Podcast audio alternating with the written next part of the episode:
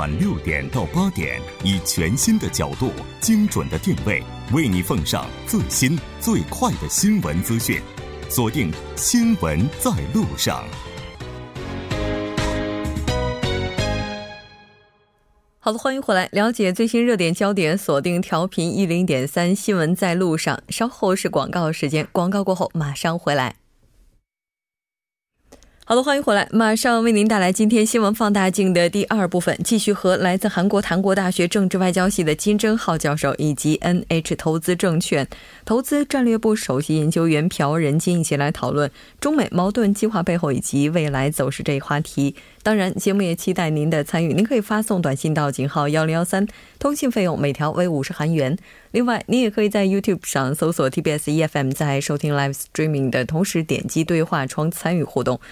那接下来呢，咱们还是继续刚才的话题啊，就提到说中美之间这个贸易战哈，有可能呃以它为起点，引发了这个世界第一次世界贸易大战，到底能走多久？刚才这个金教授也提到了，说可能走不了很久，因为在它持久之前，会通过局部的战争来释放一部分的压力哈。那在朴研究员，您看来这个它可能会持续多久呢？哦，我感觉可能比我们想象的会长一些，因为它表面上是贸易战，其实是两个这种经济大体的这种强霸的这种争。这种之争而已。所以就是说，比想象的，因为他谈了这么久都没有谈拢，中间在舆论上也有一些报道是说，哦，中国提出了我用七百亿美元来买美国的这种农产品或者是一些能源产品。然后这样可以减少一些这种美国对华的赤字，但是还是没有谈拢。然后，呃，刘鹤总理去了美国，然后双方进行了一下会谈以后，第三次会谈以后，终于达成了一个。算是算是协议，然后共同发表了一种声明。可是没到一个星期，然后特朗普又变脸了，又变成说成要对五百亿美元的中国产品收加百分之二十五的关税。所以说，这个这种来回传球的这种一个过程，可能比我们想象的会要长一点吧。嗯，是的。那不管它长不长，目前为止，它似乎。还没有给我们展示出来一个迹象，说什么时候它会结束。所以对于各方来讲的话，我们依然是通过协商来解决这个问题是最佳的方案哈。这也应该是各方的一个共识了。其实除了这个经济方面啊，我们能够看到美国这前一段时间特朗普又有了一个新的发言，这个发言也是引发了各方的猜测，就是太空军。那全世界范围都有一个广泛的共识，就是未来将太空用于和平。不过呢，美国近日这个举动好像。是希望打破这个共识。我们看到说，美国的五角大楼准备筹备一个美军的第六军种太空部队。咱们先来看一下这个具体的情况。太空军这个问题，我们呃谈之前，我们要考虑一个问题。现在美国呢，实际上是石油的出口国了。嗯，它这以前是最大的进口国。页岩啊，现在呢，呃，就是说中国是呃也是。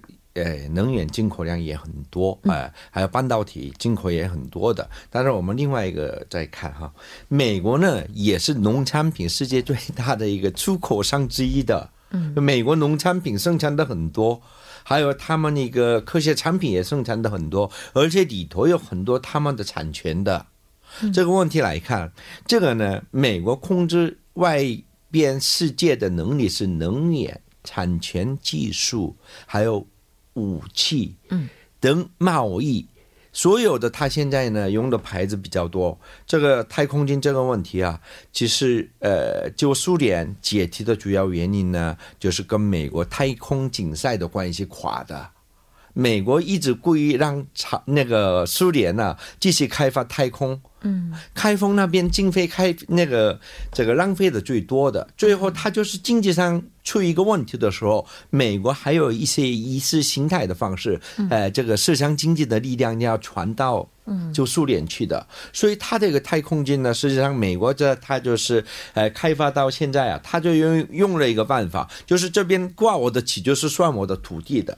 就是说，他们西部大开发就是这样。我们以前看西部片都是这种内容，所以美国在全世界经营里头，用挂旗帜的方式经营比较多的。就这也是他就是想要做一个越南、东南亚，哎，这个地区也是。但是我们要看现在太空这个地方，他们想要。变成很多地方就变成他们的领空的概念。那个概念来就进展的，实际上这个是一九六十年代已经禁止的，太空是共同的。那美国这个现在呢，就是违背哎过去的我们的合约，但是呢，呃，美国的这种意图呢，以太空的竞争模式，还有压倒性胜利的可能性比较大，所以他有他现在哎在领先的这个地方啊，哎，可能是他就是站脚，然后就是呃预防呃俄罗斯。还有中国继续发展下去的，或者是另外一个角度来看，就是特朗普的空城计。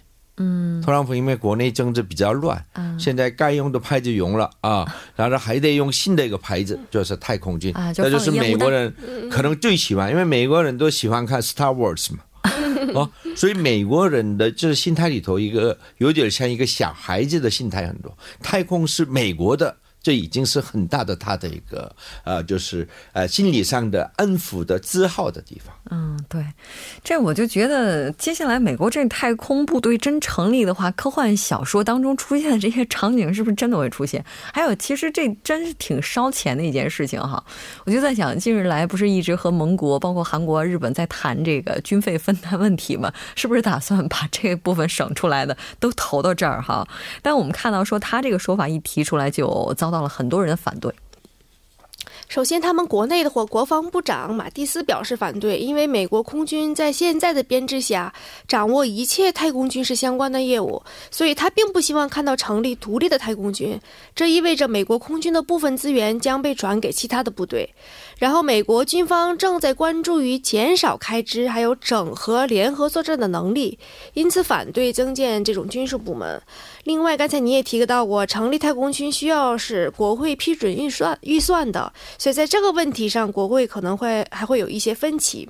另外，从外部来讲，刚才金教授也可能提到过俄罗斯的问题，就是在特朗普宣布成立太空军后不久，俄罗斯联邦委员会的国防和安全委员会主席也就表示，太空军事化是一场灾难。他认为呢，特朗普的这种做法很可能会违反规范太空非军事化的这种国际协议，危害国际的安全。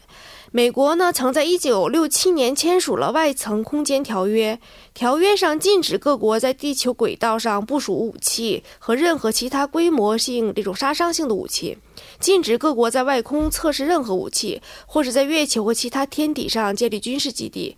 这样的话，如果美国退出这种一九六七年禁止在太空部署核武器这种协议的话，将来还会受到包括俄罗斯、中国和等其他国家的一种强烈回应吧。嗯，是的，其实他建立太空部队，大家没有觉得他是儿戏，有一个很重要的原因，就是因为他毕竟已经这个登上了太空，包括这个登月计划等等，也是在积极的进行太空的探索。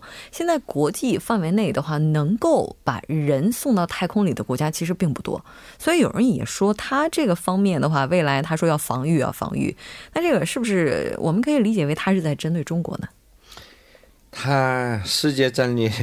不只是只针对一个国家，嗯，哪一个国家开始要发展起来，他就要镇压他们、修理他们的。那太空军的另外一个角度来看呢，美国对一个太空的概念呢，就是年轻呃小朋友开始啊，都是对这个领域方面是他们是一个理想啊，也是往前发展的。那还有一个看我们说什么朝鲜的洲际导弹呢？任何国的洲际导弹呢，也是通过这个太空在诶重新进入空气层的。而你这个太空军就是成立了，它在太空里头用镭射的方式就是攻击的话，你洲际导弹都没有用的。洲际导弹没有空气层里头飞过去的。所以，他太空军的这个掌握意思说，以后洲际导那个导弹也是在美国 掌控的意思。嗯，不只是太空开发、能源发展，或者是以后就是我们人类搬到哪里去之前，世界的国际这个呃战略里头，太空是非常重要的部分。嗯，所以这个他说的这个含义，我们要最要值得研究，因为他们研究的比较多。太空里头，他们要能做出来的，而且他们现在对美那个中国做的一个北斗星，他觉得北斗星太多了，呃，他就说太空里头它可以攻击，嗯啊，那这个问题违背世界的一个公约，呃，美国真的进行呃推下去的话，这就变成一个对别的国家的一些挑战的。嗯，是的。哎，那如果他这个太空军真的能够建成的话，他会不会引起新一轮在太空里的军备竞赛啊？这个已经开始了，已经开始，这已经开始。这就苏联时期跟美国已经开始了，这就是洲际导弹啊等等那个太空所啊，然后还有呃现在什么月球已经不用说了，像火星啊什么的已经讲了很久了。而且你那现在地球呃就缺的东西，太空里太多了。谁掌控太空，这就是以后他那些人类可以生存下来的。嗯，呃，所以太空的这个立场啊，他一讲出来，可能是他们多少已经可能准备好的。美国 NASA 不是为了那个存在的吗？嗯，就就这么看来，大家似乎每说一句话，这背后都已经经历过了无数次非常周密的一个筹备了哈。但是这两个国家，包括中国还有美国之间，就在太空方面，目前这个实力的差距到底有多大呢？这个我虽然不是军事方面的专家哈，查了一下这方面的内容，好像各个观点都不太一样。不过大体上可能中国和这个美国还会有二十年左右的二十到三十年左右的差距，可能是比较这种统一的概念。然后可能这种太空军的话，最早能追溯到一九八三年，就里根总统时期的那种星球计划吧，好像有这样一个计划。然后最后计划是被搁置了。尽管这种星球计划被搁置了，但是美国。仍发展出这种世界领先的太空导弹，呃，导弹防御系统，然后拥有最庞大的太空军事还有科技队伍，其中仅美国空军航天司令部在全球都有一百三十四个基地，嗯，然后听说是有三万六千名的专家，但是在中国来讲的话，可能近年来在太空领域的发展比较迅速，嗯，包括建立太空站、推动探月工程，还有自主研发全球导航卫星等等。而且中国雄厚的经济实力也足以支撑这些庞大的探索和开发战略，但是毕竟可能起步的比较晚。呃，美国的话，在一九八三年就开始了，我们可能是在改革开放，呃，二十年以后，然后在我们经济有一定实力的情况下才来做这些太空的开发，所以可能还会有二十到三十年左右的差距吧。是的，那我觉得现在可能大家最为担忧的就是。中国和美国之间这个矛盾不断的演变升级，从贸易战，然后到这种军备方面的竞赛，然后接下来到经济资源等等等等哈。其实这些可能性我们在今天是没有办法排除的，但我们还是希望有些事情如果能够用协商来解决的话，尽量不将它诉诸于武力。非常感谢今天两位嘉宾做客直播间，我们下期再见。好，谢谢大家，再见。稍后来关注一下这一时段的路况、交通以及天气信息。嗯。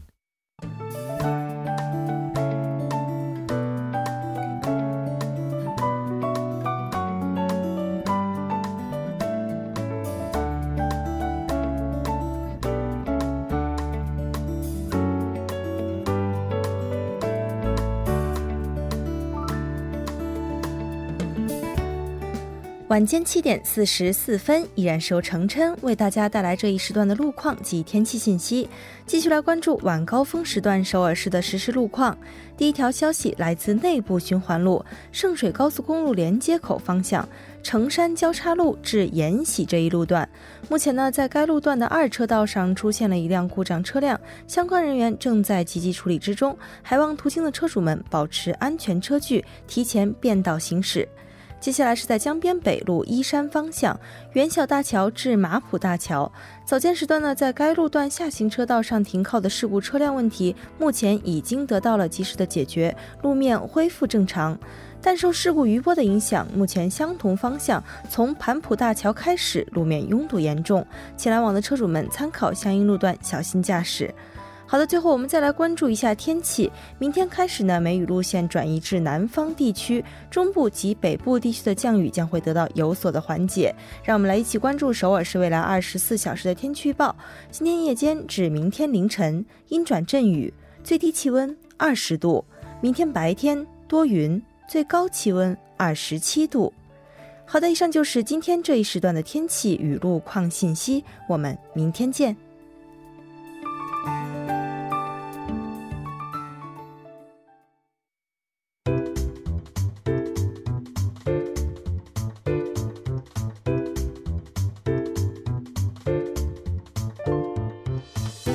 历史，横看新闻，解读新闻中的历史。接下来马上请出栏目嘉宾，来自幼松大学的外籍教授苏杭。苏教授，你好！你好，主持人。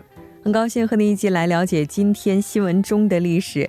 今天您为大家带来的是什么呢？啊，那么昨天我们谈了这个六二五韩战，那么今天呢，我们来谈一个这个一九四六年的六月二十六号啊，这个当时的中国的最高委呃国防委员呃委员会的委员长啊蒋介石啊撕毁这个停战协议和政协协议，以二十二万军队呃分四路向这个中共的中原解放区大举进攻的这个历史。嗯，是的，可能对于很多韩国朋友来讲。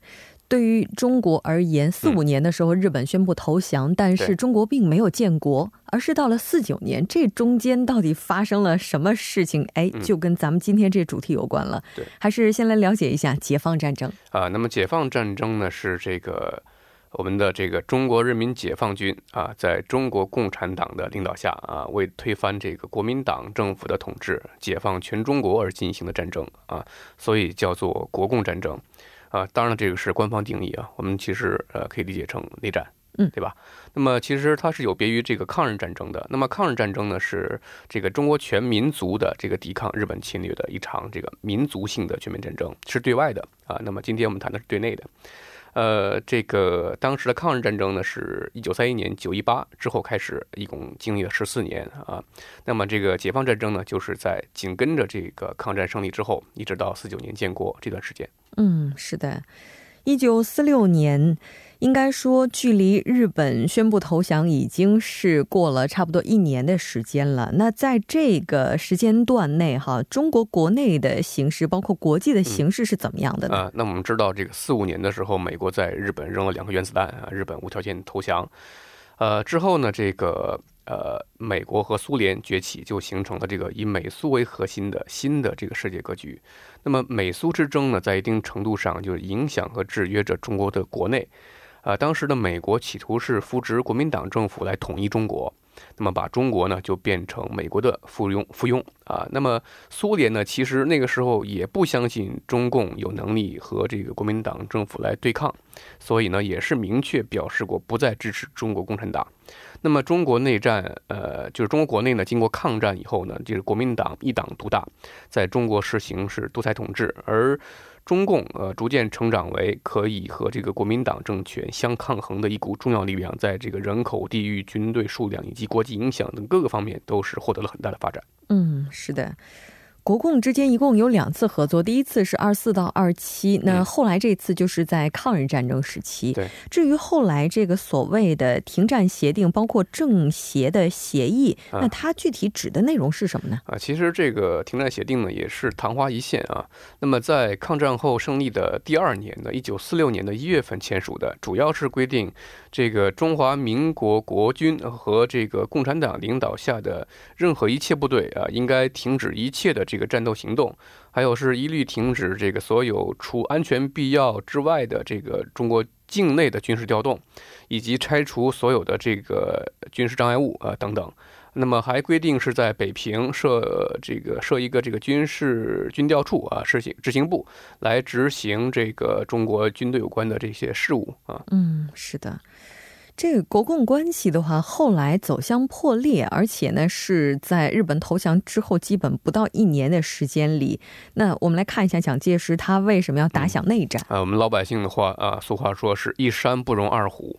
那么蒋介石是长期奉行这个攘外必先安内的这个政策，什么意思？就是要一定要先把外部安定好，他再来就是处理自己国内的事情。那么，在这个抗战胜利以后呢，国民党政府的训政时期，国民政府就认为，这个除了这个国民党以外，呃，呃，其他政党呢都是没有这个合法性的存在。那么，尽管各个党派呢向国民政府要求和平、民主和团结，要求召集这个全国各党派以及无党派人士这个共同举行圆桌会议，用这个和平协商的方式来治国。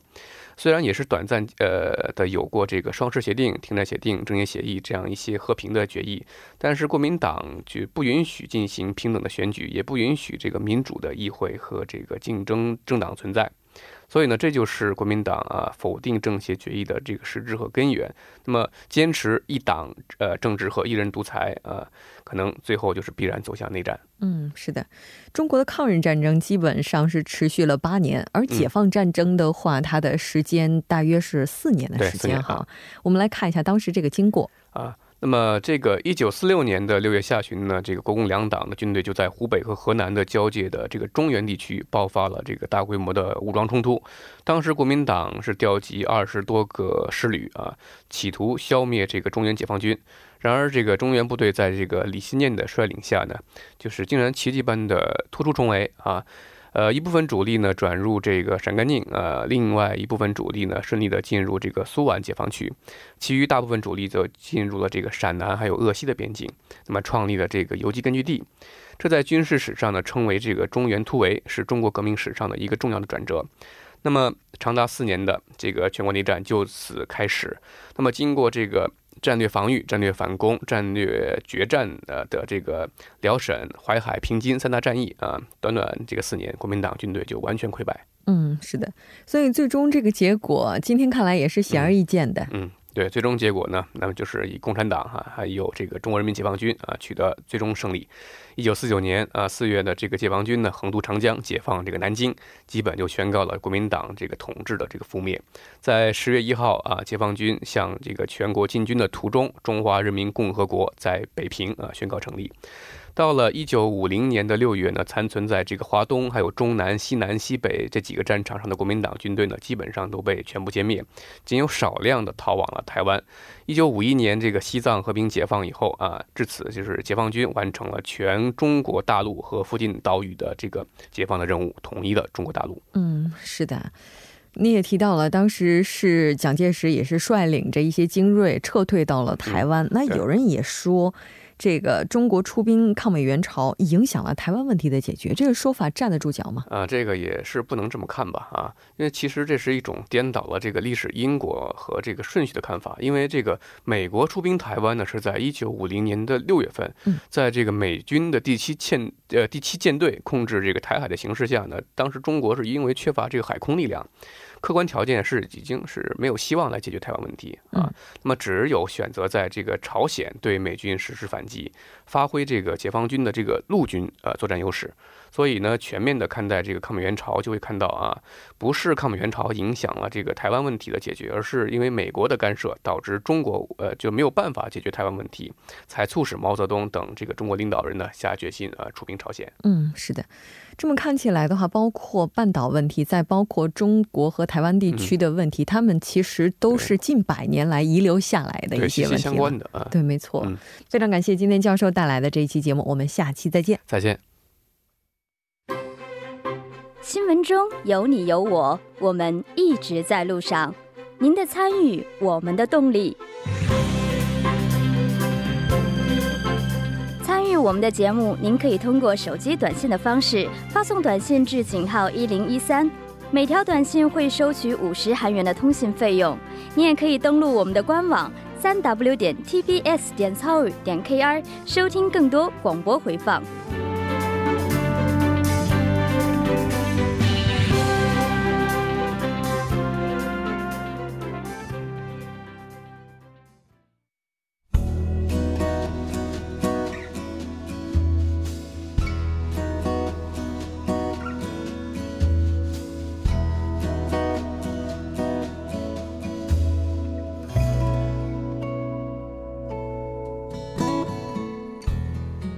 六月是中国的毕业季，今年的毕业季，中国浙江师范大学的校园里有一对母子毕业生呢，是将一起迈出校门。儿子是体育学院的学生，他的母亲是人文学院的毕业生。一直以来，读书呢都是母亲吕成杰心中的一个结。那在他听说到儿子的大学生活之后呢，便在网上搜索参加了浙师大的自考。如今呢，也是和儿子一起拿到了毕业证书。一起毕业的同时，母子四人的母子四年间来往的书信曝光，也感动了很多的人。在通讯发达的现在，选择使用家书和母亲沟通，儿子呢也是表达了自己的看法。那像这样用书信的交流，在进入大学之后呢，也是渐渐忙了起来，联系也是陡然减少。母亲觉得，那接下来的话用书信来交流怎么样呢？无论如何呢，我们今天在这里呢看到这对母子的故事呢，不妨也考虑一下，用最原始的书信和家人来试着沟通。那今天的节目就是这些了。制作人范秀敏，作家金勇影月，感谢您的收听。我们明晚同一时间依然陪您在路上。我是木真。